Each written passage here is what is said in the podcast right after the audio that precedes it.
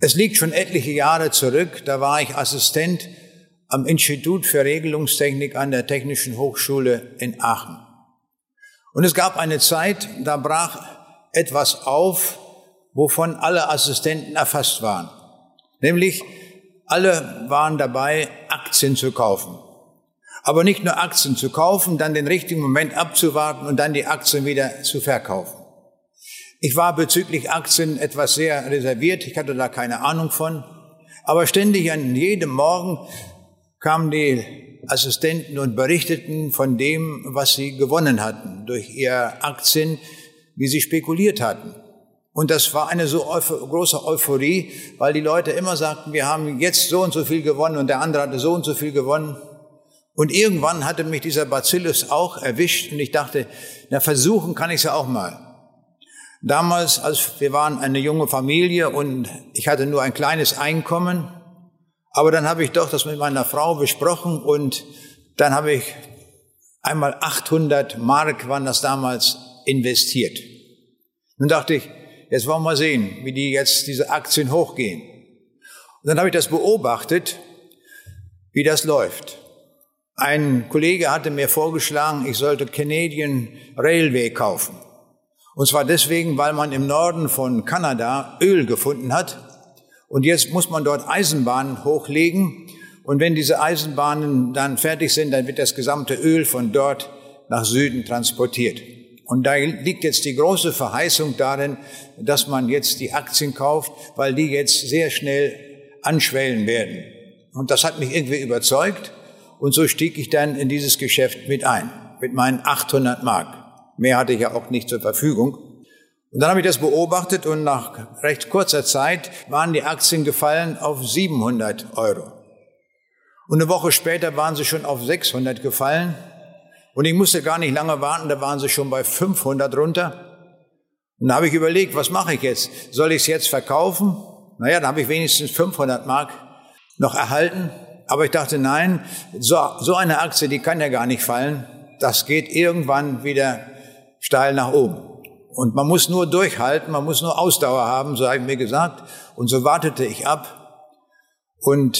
Aber es geschah nichts, sondern die gingen weiter runter. Inzwischen war ich auch in Aachen fertig mit meiner Promotion und kam nach Braunschweig und hat mich nicht mehr weiter interessiert mit diesen Aktien. Aber dann bekam ich von der Bank einen Brief und da hat man mir mitgeteilt, die Aktie ist inzwischen auf Null gesunken und ich habe noch 20 Mark zu zahlen für die Löschung des Depots. Da habe ich eine gründliche Lehre bekommen für mein ganzes Leben. Ich habe nie wieder in meinem Leben spekuliert. Vielleicht habe ich dadurch sehr viel Geld gespart. Stellen wir uns vor, es schenkt uns jemand 10.000 Euro. Und es gibt zwei Banken. Die eine Bank zahlt 2% Zinsen und die andere Bank zahlt 10%. Jetzt stehen wir natürlich vor der Wahl, zu welcher Bank gehen wir. Da möchte ich mal die Frage stellen, mal Hand hoch bitte, wer geht zu der Bank mit 2% Zinsen? Einer ist mit 2% zufrieden. Und wer geht zu der Bank mit 10% Zinsen? Das sind einige mehr, aber doch nicht alle. Die sind vorsichtig. Das ist gut. Aber es gibt eine Bank, die zahlt nicht 2%, auch nicht 10%. Es gibt eine Bank, die zahlt 10.000% Zinsen. Das ist natürlich eine Bank, da lohnt es sich. Und diese Bank, möchte ich sie mal so nennen, das ist die Wechselbank Gottes. Wenn wir bei Gott einzahlen, dann bekommen wir 10.000%, was wir nirgendwo sonst bekommen. In Matthäus 19, Vers 29 lesen wir davon. Und da sagt Jesus, und wer Häuser oder Brüder oder Schwestern oder Vater oder Mutter oder Kinder oder Äcker verlässt, um meines Namens willen, der wird 100-fach empfangen und das ewige Leben ererben. Nun, 100-fach, das sind 10.000%. Also wer auf den Namen Jesu setzt und im Namen Jesu wirkt, der hat hier die Verheißung, die feste Zusage, dass er 10.000% Zinsen bekommt. Und damit uns das sehr deutlich ist, wie das mit diesen Prozenten vor sich geht, darum hat Jesus das in einem Gleichnis uns erklärt. Und dieses Gleichnis ist das von den anvertrauten Pfunden. Und wir lesen dieses Gleichnis in Lukas 19, die Verse 11 bis 27. Als sie nun zuhörten, sagte Jesus ein weiteres Gleichnis, denn er war nahe bei Jerusalem und sie meinten, das Reich Gottes werde sogleich offenbar werden. Und Jesus sprach, ein Fürst zog in ein fernes Land, um ein Königtum zu erlangen und dann zurückzukommen. Der ließ 10 seiner Knechte rufen und gab ihnen 10 Pfund und sprach zu ihnen, handelt damit, bis ich wiederkomme. Seine Bürger aber waren ihm Feind und schickten ihm Gesandtschaft hinter ihm her und ließen sagen, wir wollen nicht, dass dieser über uns herrsche. Und es begab sich aber, als er wiederkam, nachdem er das Königtum erlangt hatte, da ließ er die Knechte rufen, denen er das Geld gegeben hatte, um zu erfahren, was ein jeder erhandelt hatte. Da trat der Erste herzu und sprach, Herr, dein Pfund hat 10 Pfund eingebracht. Und er sprach zu ihm, recht so, du tüchtiger Knecht, weil du am geringsten treu gewesen bist, sollst du Macht haben über 10 Städte. Der Zweite kam auch und sprach, Herr, dein Pfund hat 5 Pfund erbracht. Zu dem sprach er auch, und du sollst über 5 Städte herrschen. Und der Dritte kam und sprach, Herr, siehe, hier ist dein Pfund, das ich in einem Tuch verwahrt habe. Denn ich fürchtete mich sehr vor dir, weil du ein harter Mann bist, du nimmst, was du nicht angelegt hast und erntest, was du nicht gesät hast. Er sprach zu ihm, mit deinen eigenen Worten richte ich dich, du böser Knecht. Wusstest du, dass ich ein harter Mann bin, nehme, was ich nicht angelegt habe und ernte, was ich nicht gesät habe? Warum hast du dann mein Geld nicht zur Bank gebracht? Und wenn ich zurückgekommen wäre, hätte ich's mit Zinsen eingefordert. Und er sprach zu denen, die dabei standen, nehmt das Pfund von ihm und gebt's dem, der schon 10 Pfund hat. Und sie sprachen zu ihm, Herr, er hat doch schon 10 Pfund. Ich sage euch aber, wer da hat, dem wird gegeben werden, von dem aber, der nichts hat, wird auch das genommen werden, was er hat. Doch diese meine Feinde, die nicht wollten, dass ich ihr König werde, bringt her und macht sie vor mir nieder. Jesus knüpft hier an eine alltägliche Geschichte an, die damals bekannt war, nämlich Archelaus, der Sohn des Herodes, war laut Testament der Regent geworden und jetzt musste er nach Rom reisen, um diese Regentschaft beim Kaiser von Rom sich beglaubigen zu lassen. In der Zwischenzeit hat er Statthalter eingesetzt und sie ausgerüstet mit den nötigen Materialien, dass sie wirtschaften konnten in der Abwesenheit. Und hier knüpft Jesus an, genau dieselbe Situation ist es auch bei ihm. Er ist noch hier, aber er wird abreisen. Und seine Abreise ist die Himmelfahrt. Aber er wird wiederkommen. Und in dieser Zwischenzeit befinden wir uns zwischen Himmelfahrt und Wiederkunft Jesu. Und in diese Zeit hinein passt dieses Gleichnis. In Apostelgeschichte 3, Vers 21 heißt es, ihn muss der Himmel aufnehmen bis zu der Zeit, in der alles wiedergebracht wird, wovon Gott geredet hat durch den Mund seiner heiligen Propheten von Anbeginn an. Dieses Gleichnis beschreibt also exakt die Zeit, in der wir jetzt leben, zwischen Himmelfahrt und Wiederkunft Jesu. Und wir sehen hier in diesem Gleichnis, Jesus hat jedem der 10 Knechte, dieser Knechte, die hier genannt werden, 1 Pfund gegeben. Jeder bekam 1 Pfund. 1 Pfund, das war das, mit dem er arbeiten konnte, mit dem er wuchern konnte. Und schauen wir uns das an, was uns als Gabe, als Pfund gegeben ist. Das Erste, was uns Gott anvertraut ist, ist ein sehr hohes Gut, nämlich das ist Jesus selbst. Er hat uns den Herrn Jesus anvertraut für unser Leben. Das ist ein unermesslicher Reichtum. Wer den Herrn Jesus hat in seinem Leben, der ist unermesslich reich. Das ist durch keine Zehnerpotenz zu beschreiben, dieser Reichtum, den wir haben. Und so laden wir ja in all den Veranstaltungen immer wieder ein, dass man sich auf den Weg macht zu diesem Jesus, dass jeder reich werden kann. Der Jesus hat ja niemanden ausgeschlossen von diesem Reichtum. Er sagt, komm doch auch, du kannst reich werden bei mir. Das lesen wir ja in Johannes 3, Vers 16, dass er seinen eingeborenen Sohn gab. Also Gott gab uns seinen Sohn. Er hat uns noch etwas gegeben, was sehr wichtig ist und sehr kostbar. Er hat uns mit seinem Sohn auch das ewige Leben gegeben. Das ist auch etwas sehr Kostbares. In Römer 6, Vers 23 lesen wir, Gottes Gabe aber ist das ewige Leben. Wer das ewige Leben hat, der hat den Himmel gebucht, der ist reich geworden ohne Ende. Das wird uns ja damit deutlich gesagt. Aber zusätzlich zu dem Sohn und dem ewigen Leben hat uns Gott eine Fülle von Gaben anvertraut. Und ich möchte uns heute 3 Gaben nennen, die uns anvertraut sind. Zunächst einmal sind es die ganz natürlichen Talente, die wir haben. Der eine ist redegewandt, der andere hat Sprachkenntnisse, der andere hat musikalische Begabungen, der andere hat kreative Ideen, die er einsetzen kann.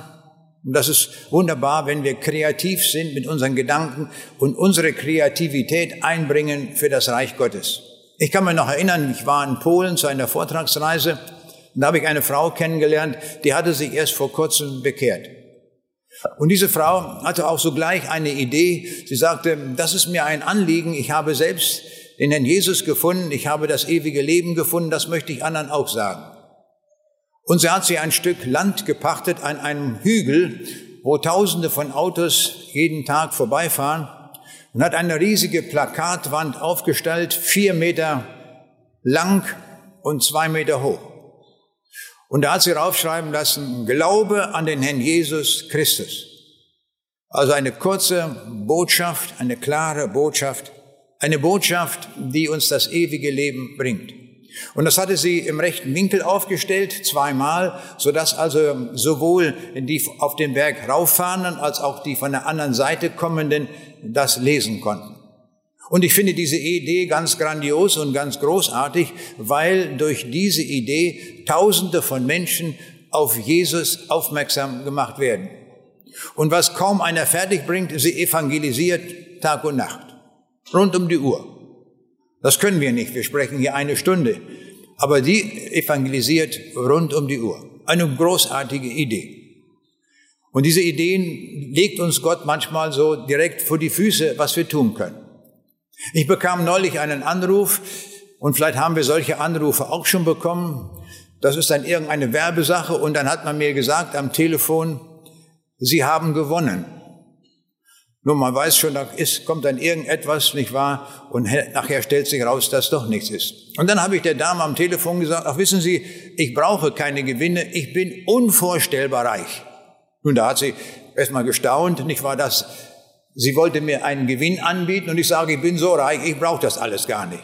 Und da wurde sie sehr aufmerksam und fragte sofort nach, sagen Sie mal, kann ich denn auch so reich werden? Ich sage, auf jeden Fall. Ich sage, geben Sie mir Ihre Adresse und ich werde Ihnen mitteilen, wie man so reich werden kann. Und daraufhin habe ich hier ein Buch geschrieben über das Evangelium von Jesus, und da, wo man zeigen kann, wie reich man und wie schnell man reich werden kann. Und so habe ich dann hinterher gedacht, war doch eine gute Steilvorlage, die mir Gott gegeben hat, dass man dieser Frau, die da ständig von Gewinnen redet, dass man ihr sagen kann, wie sie selber auch sehr reich werden kann. Denn wer den Himmel gewonnen hat, der ist unendlich reich geworden. Der hat alles gewonnen. Wir haben alle eine Gabe und haben alle Fähigkeiten. Das wird mir immer deutlich, wenn ich die verschiedenen Vögel mir ansehe. Jeder Vogel hat eine besondere Art und Weise, wie er ein Nest baut. Nur der Kuckuck, der macht das nicht. Er ist ausgenommen aus dieser Reihe. Aber der Storch baut ein bestimmtes Nest. Da stellt man beim einen Bauern meinetwegen ein Rad, ein Wagenrad oben auf der Scheune, und der baut sich dann ein Riesennest. Der holt alle möglichen Äste und alles zusammen und baut dann ein Nest. Oder dann gibt es die Webervögel, die ich in Namibia kennengelernt habe. Das ist ja etwas ganz Besonderes, diese Webervögel. Die bauen ein Nest, kunstgerecht, das machen aber immer die Männchen. Und wenn alles fertig ist, dann kommt die Frau und guckt sie das an. Und wenn das nicht so ganz exakt und ganz sauber gebaut ist, was macht das Weibchen? Zerreißt und zerpflückt das Nest, sodass da nur noch die Späne fliegen, so kann man sagen. Und dann muss der arme Kerl nochmal anfangen und fängt nochmal an zu bauen. Und wenn es dann endlich gut ist, dann wird das akzeptiert. Und bei diesen Webervögeln gibt es noch verschiedene Arten. Und da gibt es eine Art, da hat mir ein Farmer das erklärt. Er sagte, wir haben hier eine Art von Webervögeln, die bauen das so, dass sie oben einen Deckel drauf bauen. Also so richtig wie beim Kochtopf, so ein Deckel drauf, aber mit Scharnier, sodass man das hochheben kann. Und einem Scharnier wird das dann gebogen und bleibt der Deckel immer fest erhalten. Ich sag, warum das? Warum muss der denn einen Deckel haben? Ja, sagt er, das hat seine Bewandtnis. Die Schlangen, die fressen gerne diese Webervögeleier. Und damit sie da nicht rankommen, baut der Vogel einen Deckel. Und wenn er reingeht, sofort schwuppdiwupp den Deckel drauf. Und dann sind die sicher vor den Schlangen. Und so gibt es ganz viele Ideen, alleine schon bei den Webervögeln. Und dann gibt es noch eine Art, die machen einen Scheineingang. Das ist auch recht trickreich. Die bauen unten so etwas, so ein Loch, das sieht aus wie ein Eingang zu dem Nest. Und die Schlange denkt, oh, hier geht's rein. Aber das ist ein Scheineingang, der ist also zugemauert mit all den Nestbaumaterialien, sodass, wenn eine Schlange dort kommt und auf der Suche nach Eiern ist, dann ist sie gleich am Ende. Also ein weiterer Schutz. Und wir sehen an all diesen Beispielen, die wir dort in der Schöpfung sehen, wie unterschiedlich die Vögel ihre Nester bauen, oder mir fällt noch auch ein, die Lummen, da auf Helgoland und so weiter, die können sogar die Eier auf einer schrägen Wand ablegen. Und dann denkt man, die fallen ja sofort runter und dann liegen sie unten im Meer. Denkst du? Die sind so asymmetrisch konstruiert, die Eier, sodass sie einfach nicht wegrollen. Die bleiben auf einer Schräglage liegen. Ist ja unglaublich genial. Und wir sehen, diese Gaben, die hat Gott hineingelegt in diese Vögel, sodass jeder das so macht. Und so macht das Gott auch mit uns. Er hat uns diese Fähigkeiten gegeben. Er gibt uns ganz viele Gaben mit, die wir dann einsetzen. Und eine ganz besondere Gabe muss ich erwähnen. Diese Gabe ist unser Wille. Wir unterschätzen das vielleicht, unseren Willen, aber der Wille ist sehr, sehr hoch geachtet bei Gott. Denn mit unserem Willen entscheiden wir alle Dinge, die wir machen. Auch das Sündigen entscheiden wir mit dem Willen. Aber auch dieser Wille ist auch geeignet, um sich zu Jesus aufzumachen und zu sagen, Herr Jesus, ich habe mich entschlossen, zu dir zu kommen, und dazu brauchen wir unseren Willen. Und in unseren Tagen haben viele von dieser Gelegenheit Gebrauch gemacht, den Willen einzusetzen, um das ewige Leben zu gewinnen. Wir sehen also, der Wille ist eine sehr starke Gabe, die Gott uns in unser Leben hineingelegt hat. Und wir rufen auch heute noch wieder Menschen, die das bisher aufgeschoben haben, dass sie heute Ja sagen zu Jesus aufgrund ihres Willens, dass sie sagen, ich will. Am Ende der Weltgeschichte, wenn die Entscheidung offenbar wird, wer ins Himmelreich kommt und wer ewig verloren ist, da wird jeder Einzelne erkennen, es hat an seinem Willen gelegen. An seinem Nein zu Jesus hat er die Ewigkeit verloren, und an seinem Ja zu Jesus hat er eine ganze Ewigkeit gewonnen. So muss man wissen. Der Wille ist also ganz wichtig und ganz entscheidend, dass wir diesen Willen einsetzen. Das waren die natürlichen Gaben, aber wir haben weiterhin auch geistliche Talente bekommen.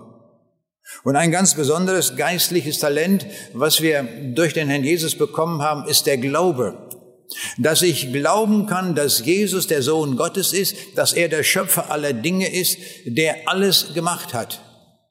Und dieser Jesus ist so allmächtig, so groß, so ewig, dass er alles schaffen kann. Manche Leute stellen die Frage, weil sie verseucht sind durch die Lehre der Evolution, dass sie sagen, das braucht alles Millionen Jahre. Braucht es überhaupt nicht. Es muss nur ein Schöpfer sein, der Vollmacht hat. Und dieser Schöpfer hat diese Vollmacht und er kann wirklich in 6 Tagen Himmel und Erde machen. Das ist gar keine Frage für ihn. Er hätte das auch in 6 Stunden machen können. Auch in 3 Minuten, wäre gar keine Frage. Wer Allmacht hat, braucht keine Zeit, um etwas zu machen. Nur wenn keine Intelligenz da ist, wenn die Materie sich selbst überlassen wird, passiert überhaupt nichts. Das kann man ganz deutlich nachweisen mit Hilfe der Naturgesetze der Information, dass Evolution überhaupt nicht gehen kann.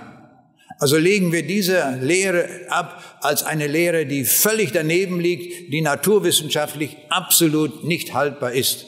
Und damit das jeder verstehen kann, habe ich dieses dicke Buch geschrieben, Information, der Schlüssel zum Leben, wo man das ganz genau dann nochmal nachprüfen kann, nachlesen kann, auch dann unter Anschauen der Naturgesetze und der Wissenschaft. Der Glaube hat eine große Wirkung, wenn wir diesen Glauben haben.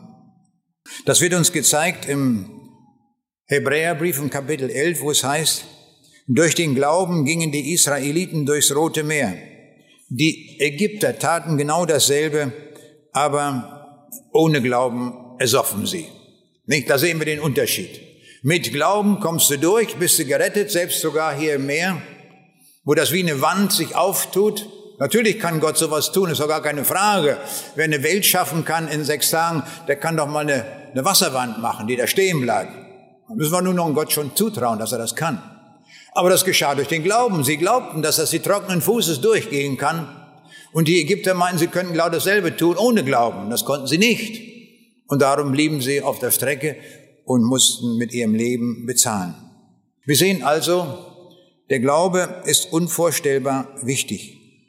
Und dann haben wir 3. noch irdische Gaben. Also das sind Dinge, die uns im Laufe des Lebens zufallen. Das sind unsere Erfahrungen, die wir ansammeln. Das ist auch Geld und Gut, das ist auch eine Gabe. Haus und Hof, Familie, Zeit, Beruf, Einfluss, Gelegenheiten, das sind alles Dinge, die uns als Gabe auch von Gott geschenkt sind. Und Gott wird uns einmal fragen, was wir mit diesen Gaben gemacht haben. Haben wir nur Geld angesammelt, um ein riesiges Bankkonto zu haben, das am Tode dann auf Null geht, sodass wir nichts mehr haben? Oder haben wir unsere Gaben, unsere natürlichen Gaben, diese irdischen Gaben eingesetzt, um das Reich Gottes zu bauen? Diese Frage wird uns, wie wir das vorhin im Gleichnis gesehen haben, einmal deutlich gestellt werden. Es gibt auch schöne Möglichkeiten, um den Kindern das schon beizubringen, wie sie ihre Gaben einsetzen können. Ich erinnere mich noch, als unsere Kinder klein waren und wir auf der Insel Langeoog Urlaub gemacht haben, hatte ich so eine spontane Idee. Habe ich zu den Kindern gesagt, wir können doch mal eine Flaschenpost machen. Das ist ja auch was Schönes, was Kinder gerne tun. Und wir haben gesagt, wir werden, wenn wir mit dem Schiff zurückfahren, werden wir die Flaschenpost dann ins Meer werfen. Und hatten reingeschrieben, alles vorbereitet, nicht wahr? Wer diesen Flaschenpost findet, der bekommt ein Geschenk. Und siehe da, nach einiger Zeit, die Adresse war angegeben, bekam ein Brief, ins Haus geflattert, da hatte jemand diese Flaschenpost gefunden. Und dann haben wir daraufhin ein Buch des Evangeliums dem Betreffenden geschickt. Wir haben nie erfahren, was er daraus gemacht hat, aber es war eine Möglichkeit, wie wir sehen, wie wir Evangelium weitergeben können. Wir haben 1000 Möglichkeiten, wir müssen sie nur nutzen. Esso hatte einmal einen schönen Werbespruch, nämlich, es gibt viel zu tun, packen wir es an. Ich finde es aber ein guter Spruch, ein gelungener Spruch, den sollten die Christen sich zu eigen machen. Nämlich, im Reiche Gottes gibt es unvorstellbar viel Arbeit. Wer sich im Reich Gottes engagieren will, der wird nie arbeitslos, weil es so viel zu tun gibt und weil die ganze Welt noch gar nicht erreicht ist mit dem Evangelium. Wir haben unvorstellbar viele Möglichkeiten, damit etwas zu bewirken. David Livingstone, der bekannte Afrika-Missionar, hat bezüglich seines Lebens Folgendes gesagt. Was ich auch habe oder besitze, soll nur insofern einen Wert für mich haben, als es der Ausbreitung des Reiches Gottes dient. Ein schönes Lebensmotiv. Wenn wir so unser Leben organisieren, dass wir sagen, was ich auch habe und was ich auch tue, soll möglichst dem Reiche Gottes dienen. Wir meinen ja mal, wir haben alles, aber es ist interessant, Jesus sprach ja Aramäisch. Das war ein Dialekt der hebräischen Sprache. Und im Aramäischen und auch im Hebräischen existiert nicht das Wort haben. Das heißt, Jesus hat nie von irgendeiner Sache gesagt, ich habe sie. Die Kleider, die ihm die Kriegsleute ausgezogen haben vor der Kreuzigung, von denen hat er nie gesagt, ich habe sie. Das ist interessant von dieser Sprache her. Und das ist eine bestimmte Denkart, dass wir sagen, wir haben eigentlich nicht, sondern was wir haben, ist uns als anvertrautes Gut gegeben. Darum sagt der Paulus auch, als die, die nichts haben und doch alles haben. Das ist interessant, wie er das sagt. Eigentlich haben wir nichts. Das gehört uns gar nicht. Das ist ja nur von Gott anvertraut. Aber obwohl wir nichts haben, haben wir doch alles. Denn wer an Jesus glaubt, der hat alles. Der ist unvorstellbar reich. Der hat eine Ewigkeit gewonnen, dem wird es ewig gut gehen. Das ist das Großartige, was uns Jesus in unserem Gleichnis auch anbietet. Und hier steht ja in dem Gleichnis, handelt damit, bis ich wiederkomme. Das heißt, der Auftrag zum Handeln gilt bis zu seiner Wiederkunft. Er wird bald wiederkommen, also gehen wir an die Arbeit, also packen wir es an, wenn wir es noch nicht getan haben, dass wir uns einsetzen für das Reich Gottes. Alexander der Große war ein mächtiger König seiner Zeitepoche. Er war mit seinen Heeren vorgestoßen bis nach Indien. Er ist sehr früh gestorben, aber er hat gesagt, wenn ich sterbe, dann möge man meine Hand aus dem Sarg rausgucken lassen, um damit auszudrücken, ich habe gar nichts. Und im Tode schon überhaupt nicht, es ist alles zu Null geworden. Das ist sehr wichtig, dass wir das erkennen, dass wir eigentlich nichts haben. Aber ich freue mich immer wieder, wenn ich sehe, wie Menschen eine Idee haben. Vor einiger Zeit habe ich eine Frau kennengelernt, die hat eine großartige Idee und die setzt sie um. Dieses Traktat, was es hier auch gibt, wie komme ich in den Himmel, da packt sie sich einige tausend von denen in den Koffer und reist auf eigene Kosten nach Australien bis nach Sydney, in englischer Sprache verteilt sie die dort. Und sie spricht die Leute dort an auf der Straße und gibt ihnen diese Schrift und sie kommen ins Gespräch und sie hat mir berichtet, wie einige davon angetan waren. Sie konnte mit denen beten. Und sie konnte einige von denen dort in Sydney zum Glauben führen. Eine Idee, umgesetzt, gewaltig. Ja, und hat sie mir gesagt, sie ist sogar in der Türkei gewesen, wo das ja ein muslimisches Land ist. Und sie ist unbehelligt geworden mit ihren Schriften, denn da konnte eigentlich niemand was einwenden, wenn man sagt, wie komme ich in den Himmel? Das wollen die Muslime ja auch. Und so hat sie das einfach eingesetzt. Es gibt so unglaublich viele Möglichkeiten, die uns herausfordern, unsere Gaben, egal welche das sind, einzusetzen.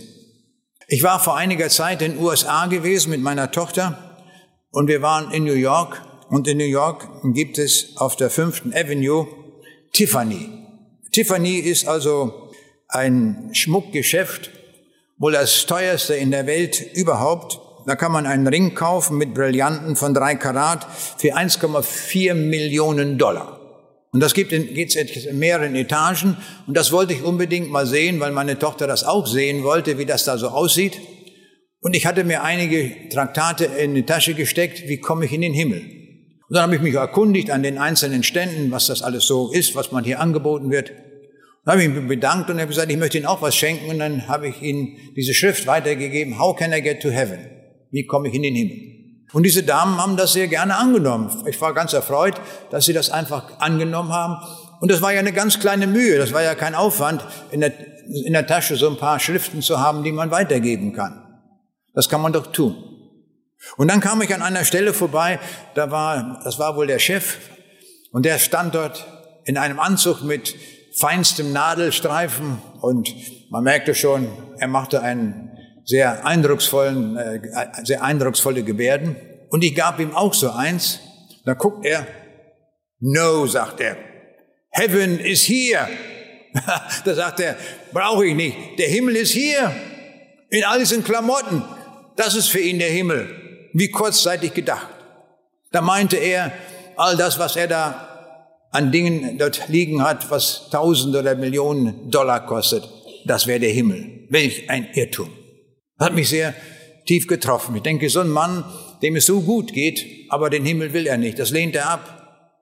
Was wird der einmal ärgerlich sein und traurig sein, wenn ihm der Himmel angeboten wurde und er hat so hochnäsig Nein gesagt. Und dieses hier ist Heaven, das zelebrierte er also wie ein Pastor. Hier ist Heaven. So hochmütig war er.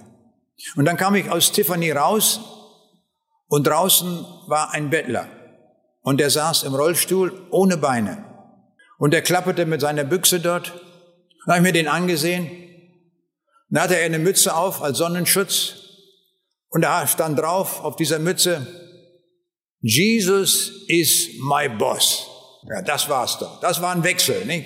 Jesus ist mein Boss, Jesus ist mein Herr, hatte er stehen. Und da hat er allen, die dort vorbeigingen und die ihn gesehen haben, Jesus ist mein Boss. Und er war ein freundlicher Mensch, der dort mit seiner Büchse da klapperte, damit ihm jemand etwas gibt. Wir sehen, die Unterschiede sind unwahrscheinlich groß, schon in dieser Welt, und sie werden noch größer sein, jenseits der Todesmauer. Und darum laden wir also entschieden ein in diesen Tagen, dass man umbucht, dass man vom Reichtum dieser Welt umbucht auf Jesus hin. Denn er hat das höchste Gebot, was es gibt. Und ich freue mich immer, wenn Menschen das einsetzen und ihre Möglichkeiten, ihre Mittel verwenden, um am Reich Gottes zu bauen. Ich kenne einen Geschäftsmann, der hat ein großes Modehaus, und dort, wo sonst Warnschilder stehen, bitte Vorsicht, wir haben Videokameras, um damit zu sagen, hier fangt nicht an zu stehlen, denn das wird alles aufgezeichnet. Da hat er ein Schild stehen, bitte mitnehmen. Und dann liegen dort Neue Testamente, es liegen CDs, es liegen Traktate. Und so, jeder, der in dieses Modehaus kommt, der kann gleichzeitig das Evangelium mitkriegen. Welch eine Gelegenheit, wenn wir so etwas haben, diese Möglichkeit mit einem Geschäft, wo Hunderte von Leuten jeden Tag durchgehen und sie können sich dort das Evangelium mitnehmen. Und dann passierte Folgendes, dann bekam ich eines Tages einen Anruf von einer Frau, die dadurch angesprochen war, und irgendwie hatte sie auch eine CD dort von mir gehört und sie wollte mehr vom Evangelium wissen, und diese Frau hat sich dann daraufhin bekehrt. Wie schön, wenn ein Mosehaus dazu dient, dass Menschen in den Himmel kommen. Großartig. Die Bibel sagt, niemand lebt davon, dass er viele Güter hat. Und im Gleichnis vom reichen Kornbauern sagt Jesus, du Narr, diese Nacht wird man deine Seele von dir fordern. Und wem wird's dann gehören, was du angehäuft hast? Wir sehen, Jesus redet immer Klartext mit uns und macht uns deutlich, dass all das, was wir hier anhäufen, wertlos ist. Für die Ewigkeit hat's keine Bedeutung. Aber schauen wir uns jetzt dieses Gleichnis nochmal etwas näher an.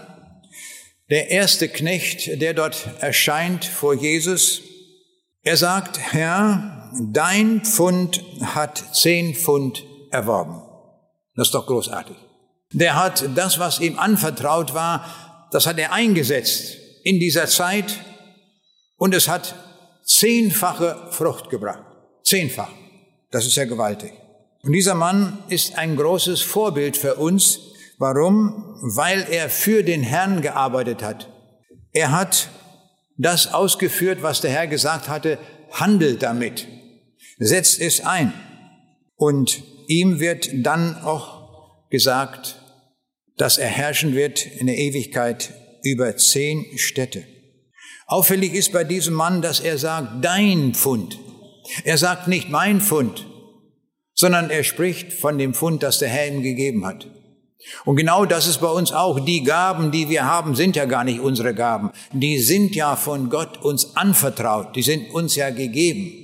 Und so ist es gut, wenn wir für den Herrn wirken, dass wir sagen, Herr, dein Pfund hat es bewirkt. Und der Jesus sagt, ei du frommer Knecht, weil du im geringsten treu gewesen bist, sollst du Macht haben über 10 Städte.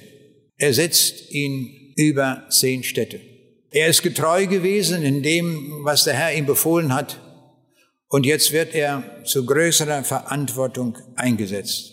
Wir sehen, die Treue des Dienstes wird gelohnt. Dass wir treu sind, dass wir dabei bleiben, was der Herr tut. Die Mühlen Gottes, möchte ich mal sagen, arbeiten nicht auf Erfolg, sondern auf Frucht. Und Frucht ist Frucht der Ewigkeit. Und dann sehen wir noch den zweiten Knecht, der hat halb so viel erwirkt, aber er hat auch gewirkt und er wird herrschen über 5 Städte. Da taucht die Frage auf, gibt es dann im Himmel einen Unterschied? Dass der eine über 10 Städte herrscht, der andere über 5? Das ist ja Ungleichheit. Nun, Gleichheit gibt es nur oder wurde propagiert beim Kommunismus. Da sollten alle gleich sein. Aber diejenigen, die das noch erlebt haben, wissen, es gab keine Gleichheit. Da gab es immer noch welche, die waren noch gleicher und noch gleicher und noch höher und noch höher und die haben sich mit allem versorgt. Die Gleichheit war nur auf dem Papier, die gab es gar nicht. Aber im Himmel ist auch keine Gleichmacherei. Das, was wir in der Ewigkeit, was wir hier in dieser Zeit erwirkt haben, das wird der Herr auch drüben lohnen. Ganz eindeutig.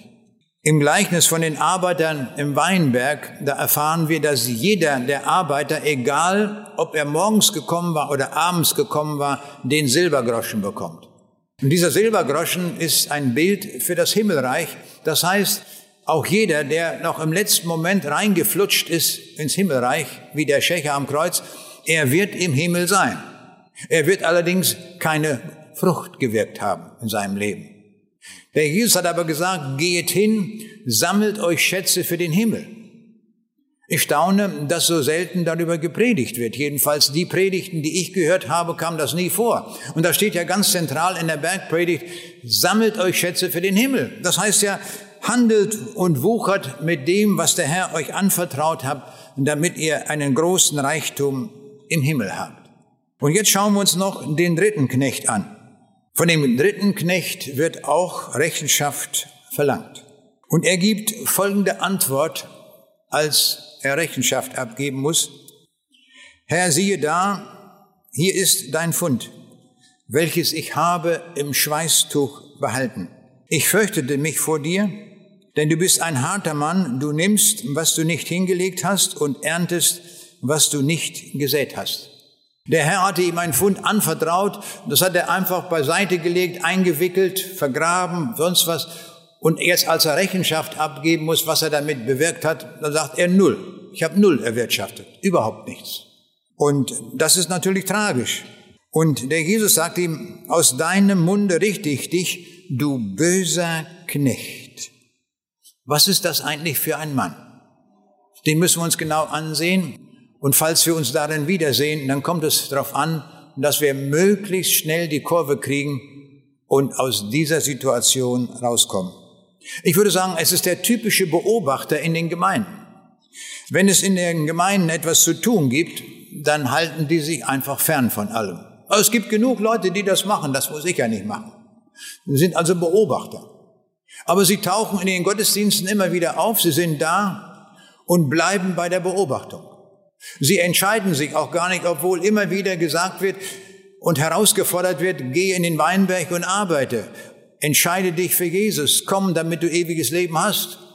Und sie fühlen sich irgendwie auf sicherem Posten, wenn sie dort in der Gemeinde sitzen oder in der Kirche oder wo auch immer. Und sie gehen einfach einen Weg, wo sie nichts tun. Sie sind faul, ganz schlicht und einfach. Und dieser Mann wird uns hier vorgestellt. Und Jesus sagt, nehmt ihm das Pfund weg und gebt's dem, der schon 10 hat. Und denken, was ist das für eine Sache? Der hat ja schon 10 Pfund, der braucht ja gar nichts mehr. Der kriegt auch noch das obendrauf geschenkt. Aber bei Jesus gilt ein anderes Gesetz und das heißt, wer da hat, dem wird gegeben, von dem aber, der nicht hat, wird auch das genommen, was er schon hat. Wen Gott schon reich gesegnet hat, den wird er noch mehr segnen. Das ist seine Methode. Und wer nichts hat und nichts gewuchert hat, das bisschen, was er hat, das wird ihm noch genommen. Das ist ein Gesetz im Reiche Gottes. Und das müssen wir sehen. Jesus sagt von diesem Mann, er sei ein böser Knecht. Warum das? Das müssen wir uns einmal genauer ansehen. Ich kann mich noch erinnern, im Februar 2012 erlitt der holländische Prinz Johan Frisco, der zweite Sohn der Königin der Beatrix, einen Lawinenunfall. Beim Skifahren ist das passiert. Es gab dort ein Warnschild, dass hier eine gefährliche Piste ist mit Lawinengefahr. Und es wurde gewarnt, diese Piste nicht zu benutzen. Aber er dachte, das werde ich schon schaffen, ich bin gewieft, bin ein geübter Fahrer. Und so setzte er sich dieser Gefahrenzone aus. Und wir wissen, er ist von einer Lawine erfasst worden und es hat 50 Minuten gedauert, bis man ihn rausholte. Und die Prognose der Ärzte war, wir wissen nicht, als er im Koma war, ob er nochmal wieder zu sich kommt. Und nach langer Zeit hat man dann die Geräte abgeschaltet. Wie tragisch diese Sache. Und welch tiefe Not hat die Königin Beatrix damals erlebt, dass ihr Sohn so umgekommen ist auf diese Weise. Und was war der letzte Grund? Er hat das Warnschild nicht beachtet. Das war das alles, das war alles. Und so ist das auch, wie Gott das macht. Gott hat Warnschilder aufgestellt und sagt uns, entscheide dich, komme zu ihm. Und wenn du das nicht tust, dann siehst du das Warnschild, da steht drauf, dann gehst du ewig verloren. Willst du dir das antun, dass du ewig verloren gehst? Willst du dieses Risiko eingehen in dieser Welt, dass du ohne Jesus lebst und in dieser Gefahrenzone bist, dass du ewig verloren gehst? Ich könnte das gar nicht ertragen, nach dem Wissen, was ich von der Bibel habe. Ich könnte das gar nicht ertragen ohne Entscheidung. Denn ich wüsste ja, ich lebe ständig in einer solchen Situation, in dieser Gefahr. Ich kann morgen sterben, wie auch immer. Und dann habe ich diese Entscheidung nicht getroffen, obwohl ich, wer weiß, wie oft im Gottesdienst gesessen habe oder bei Evangelisationen dabei war und nicht darauf reagiert habe. Mein lieber Freund, tu dir das doch nicht an. Setze dich doch nicht einem solchen Risiko aus, sondern mache die Sache doch klar, damit du genau weißt, wohin du gehst, dass du das ewige Leben gewinnst. Darauf kommt es an.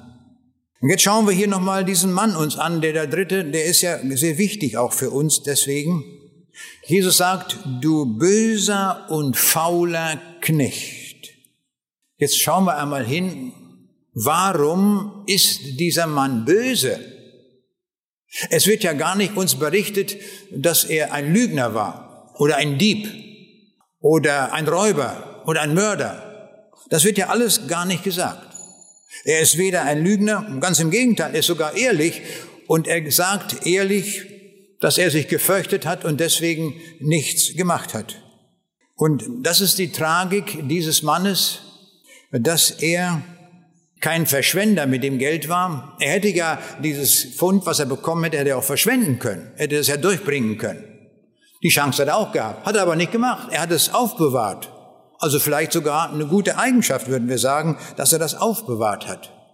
Er hat also nicht in einem zügellosen Leben dieses Geld verprasst, hat er auch nicht gemacht, sondern er hat nichts getan. Das ist die Tragik dieses Mannes. Jesus hat ein anderes Gleichnis erzählt, nämlich von dem barmherzigen Samariter. Da war jemand unter die Räuber gefallen und er lag dort und verblutete. Und jetzt ist interessant, was Jesus sagt, da kommt ein Priester vorbei, also ein ganz frommer Mann und ein Levit. Und sie lassen den Mann liegen. Ganz fromme Leute, die waren vielleicht gerade unterwegs, um im Tempel zu dienen oder einen Gottesdienst abzuhalten. Aber hier, diesen Mann lassen sie liegen. Kümmern sie nicht drum. Aber ein Samariter, der dort vorbeikommt, aus Samarien, der hat Barmherzigkeit und geht hin und pflegt ihn. Der tut etwas. Die anderen haben nichts getan.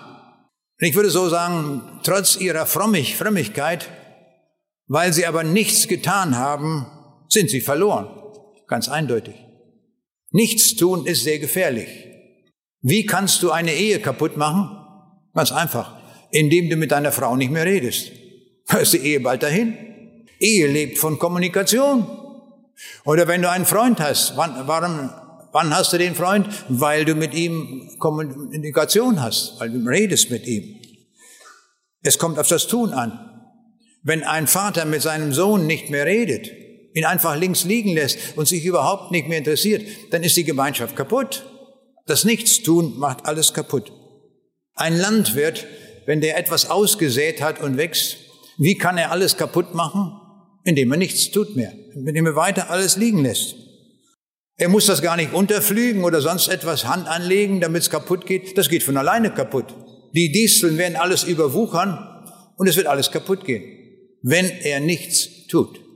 Das ist das, was wir beobachten. Nichts tun ist sehr gefährlich.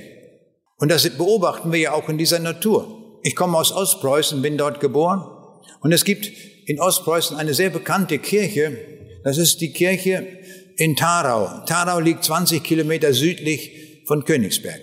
Und da gibt es eine wunderbare Kirche. Und mit dieser Kirche im Zusammenhang steht dieses Lied ja auch, Ännchen von Tharau, ein wunderbares Liebeslied, wo die Liebe besungen wird zwischen zwei Menschen. In einer wunderbaren Weise. Und ich wollte, als ich in Ostpreußen war, diese Kirche einmal sehen. Und als ich dort war, habe ich gestaunt. Da ist keine Bombe gefallen, da ist nichts passiert an dieser Stelle in diesem Dorf. Aber die Kirche war total zerfallen.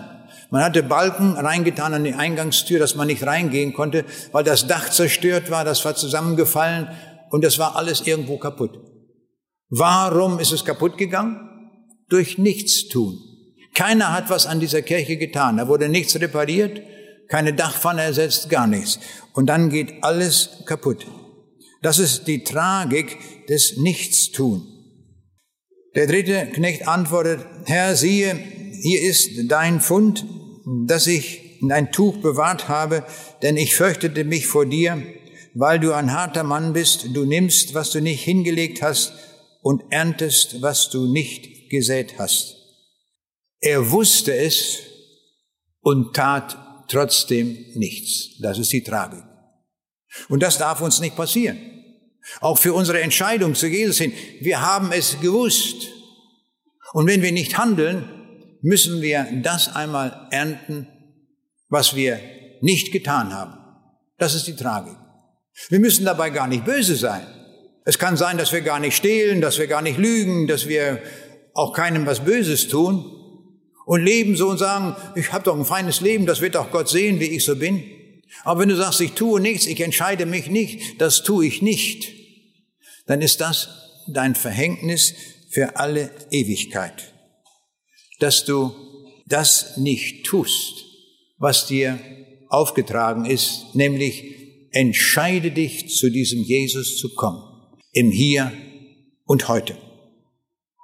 Eine Geschichte, die erst vor einigen Wochen passiert ist, hat mich zutiefst bewegt. Da bekomme ich einen Anruf von einer Frau und diese Frau hatte wohl offensichtlich irgendeine CD von mir gehört oder sowas und sie sagt, können Sie nicht mal meinen Vater anrufen? Mein Vater ist inzwischen über 80 Jahre alt, ich habe alles versucht, mit ihm zu reden, aber er will nicht. Er beißt beim Evangelium nicht an. Das ist offensichtlich nicht sein Ding. Aber ich mache mir große Sorge um den Vater, der ist über 80, der kann ja bald sterben. Und das ist mir eine große Not, dass er dann verloren geht. Können Sie mit ihm mal reden? Ich sage, ich kann das gerne machen, aber das muss der Herr letztlich tun. Er muss selber entscheiden, ob er das will. Aber ich sage, ich werde das gerne tun, ich rufe ihn an. Und sie hatte ihm auch schon einige CDs von mir gegeben, das kannte er schon. Und dann rief ich ihn an, habe vorher gebetet, Herr, nun handle du. Ich kann es nicht. Dann habe ich ihn angerufen, wir haben gesprochen. Und dann haben wir festgestellt in dem Gespräch, wir haben gar nicht über Gott gesprochen erstmal, dass wir beide aus Ostpreußen sind und dass wir beide so quasi dieselben Schicksale nach dem Krieg erlebt haben. Seine Mutter war umgekommen im Krieg, genau wie meine Mutter auch. Und wir haben eine ganze Reihe von Parallelen festgestellt in unserem Leben. Und auf einmal sehe ich, wie dieser Mann ganz gesprächig wird und ganz sich öffnet in diesem Gespräch. Es war geradezu ein freundschaftliches Verhältnis entstanden in den wenigen Minuten, wie wir miteinander gesprochen haben, schon alleine deswegen durch unsere ähnliche Vergangenheit. Und da fiel mir ein, auch die Vergangenheit ist ein Pfund, das wir einsetzen zum Wuchern für das Reich Gottes. Und so auf diese Weise hat sich das Herz dieses Mannes geöffnet. Und irgendwie im weiteren Verlauf des Gespräches habe ich ihn dann gefragt. Ich sage, Sie haben doch die CDs gehört. Wäre das nicht auch etwas, zu diesem Jesus zu kommen? Obwohl der vorher immer Nein gesagt hatte, jetzt, nachdem wir dieses Gespräch über Ostpreußen hatten, plötzlich sagt er, ja, das will ich. Dann haben wir am Telefon gebetet, ich habe meine Bibel geholt, habe ihm das erklärt, diese einzelnen Schritte, dass der Jesus jeden annimmt, der zu ihm kommt, egal wie alt, wie jung, ob aus Ostpreußen oder Westpreußen oder aus Russland oder Japan oder sonst wo. Zu Jesus kann jeder kommen. Und da habe ich gesagt, es wäre doch schön, wenn wir noch ein paar mehr Ostpreußen im Himmel haben. Das konnte er auch einsehen. Nicht? Und so muss man manchmal den Leuten das auch so auf diese Weise noch erklären. Und dann haben wir gebetet, dann hat dieser Mann das festgemacht und dann war er bei Jesus. Und dann hat er mir erzählt, dass er viele Gedichte geschrieben hat. Er hat 17 Ordner, müssen wir uns mal vorstellen, 17 dicke Ordner voll mit Gedichten geschrieben. Wo er alles geschrieben hat über Sommer und Winter und Saat und Ernte und alle möglichen Dinge der Natur, die ihn bewegten, aber nichts über Jesus. Aber ich habe erkannt, er hat mir das ja auch vieles von dem geschickt, und ich habe erkannt, dass er irgendwo letztlich doch auf der Suche war. Er hatte den letzten Grund seines Lebens noch nicht gefunden. Und jetzt telefonieren wir immer wieder und wir sind gute Freunde geworden, so richtig zwei Ostpreußen, die sich mögen. Und dann staune ich immer jedes Mal, wenn wir telefoniert haben, das geht immer mindestens eine halbe Stunde, am Ende beten wir immer. Und es ist so wunderbar, wie dieser Mann betet, weil der so gut auch Gedichte geschrieben hat, formuliert er die Gebete in einer so wunderbaren Weise, dass das Herz sich nur freuen kann. Aber dieser Mann hat etwas Wesentliches erkannt und darum erwähne ich ihn hier. Er hat sofort erkannt, obwohl er über 80 Jahre alt ist, es sind auch noch andere Menschen da, die das Evangelium brauchen. Und dann sagt er, ich habe doch noch meine Friseurmeisterin und der habe ich auch schon eine CD von Ihnen gegeben. Und die hat das auch gehört. Und eines Tages ruft er mich an und sagt, wir sind schon lange per Du. Da sagt er, weißt du, ich habe soeben mit der Gerda gesprochen, meine Friseurmeisterin. Und wenn du jetzt anrufen würdest bei ihr, jetzt ist sie nämlich zu Hause, jetzt würdest du sie gleich erreichen. Ich sage, das mache ich, wenn du das willst, ich rufe da gerne mal an. Und er hat mir die Nummer gegeben, ich rufe dort an. Und er hatte dann auch gesagt, ich hatte zu ihm gesagt, ich werde dann gleich zurückrufen und berichten, ob das Gespräch irgendwie, wie das ausging, ob sie damit zufrieden war, dass ich sie angerufen habe oder sonst wie. Und dann habe ich mit ihr gesprochen und wir haben sehr vieles gesprochen. Und dann hat sie irgendwann gesagt, ich habe sehr viele Probleme in meinem Leben. Ich sage, da kenne ich einen, der ist zuständig für alle Probleme, egal welches. Der hat so viel Macht über alle Dinge, der vermag alles, der kann alles. Der kann auch mit ihrem Problem helfen. Sagt sie, den möchte ich auch kennenlernen. Und dann habe ich gesagt, das ist Jesus. Und Jesus ist zuständig für alle Probleme und für alle Dinge. Und wir dürfen ihn belatschern mit allen Dingen. Er wird niemals sagen, dafür bin ich nicht zuständig. Oder er wird auch niemals sagen, ja, das vermag ich nicht. Er vermag alles. Und da war sie beeindruckt davon, dass einer da ist, der sich auch ihrer Probleme annimmt. Und so hatten wir eine ganze Zeit ein Gespräch, das hat mindestens eine Stunde gedauert. Jedenfalls am Ende habe ich sie gefragt, ob sie nicht auch diesen Jesus, der für alle Probleme zuständig ist, auch annehmen möchte. Und da sagt die ganz klipp und klar, ja, möchte ich. Und dann habe ich meine Bibel geholt, und dann habe ich ihr das auch erklärt und dann hat die den Weg zu Jesus gefunden.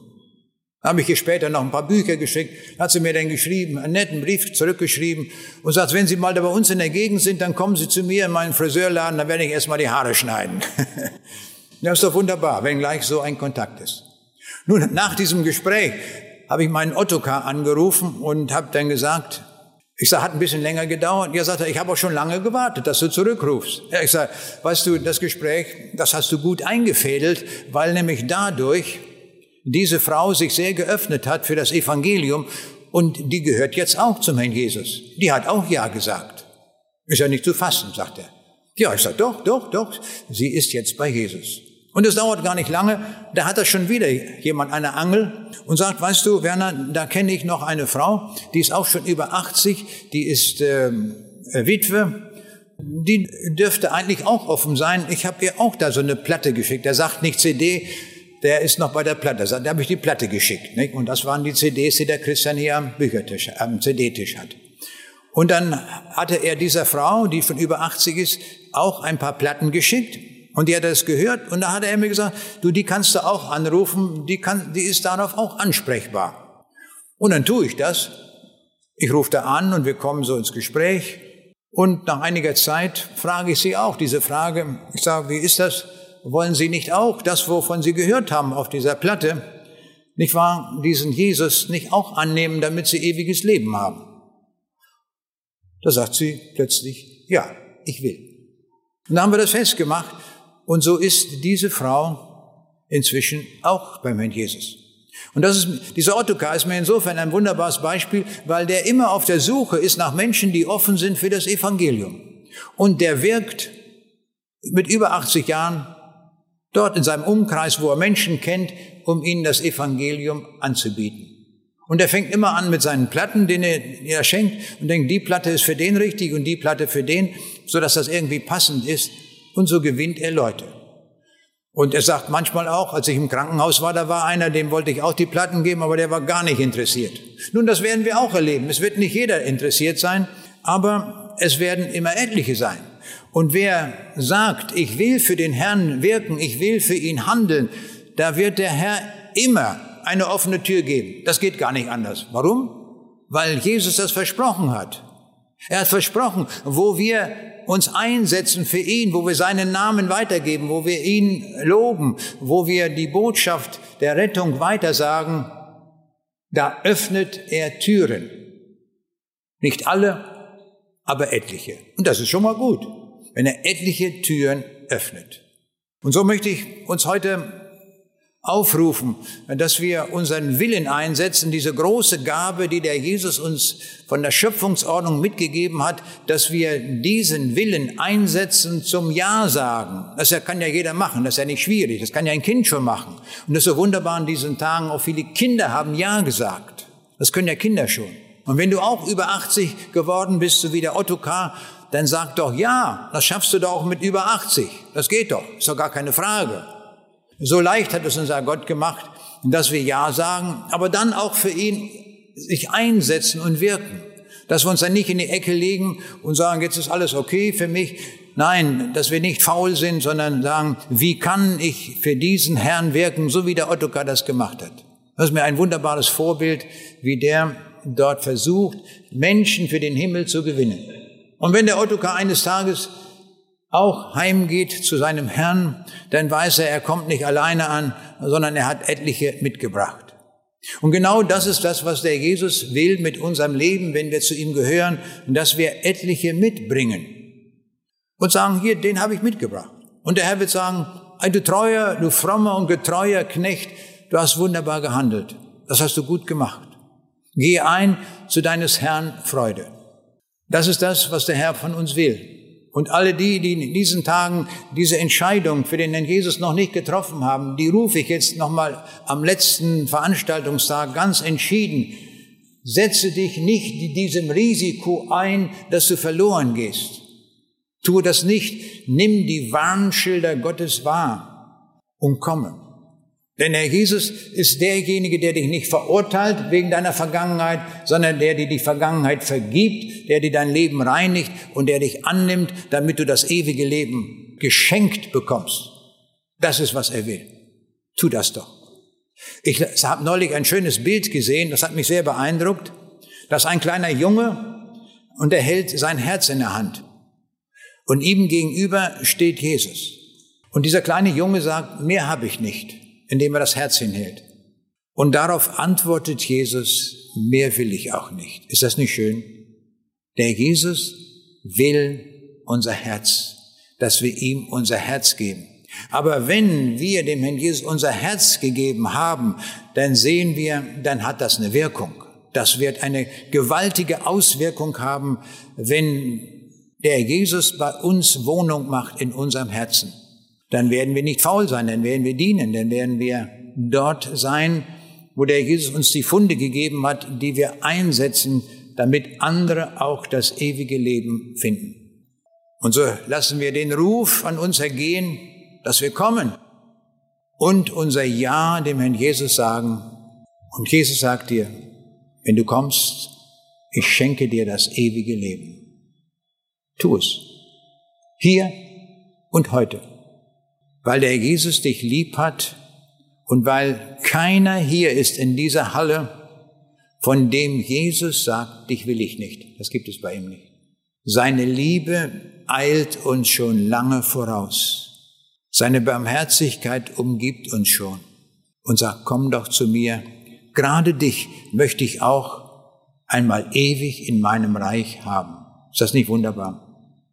Seien wir doch froh darüber, dass wir ein solches Evangelium haben, das wir jedem anbieten können, ohne Ausnahme. Lassen wir uns rufen und dann dienen wir diesem Herrn. Was Größeres können wir in dieser Welt nicht tun.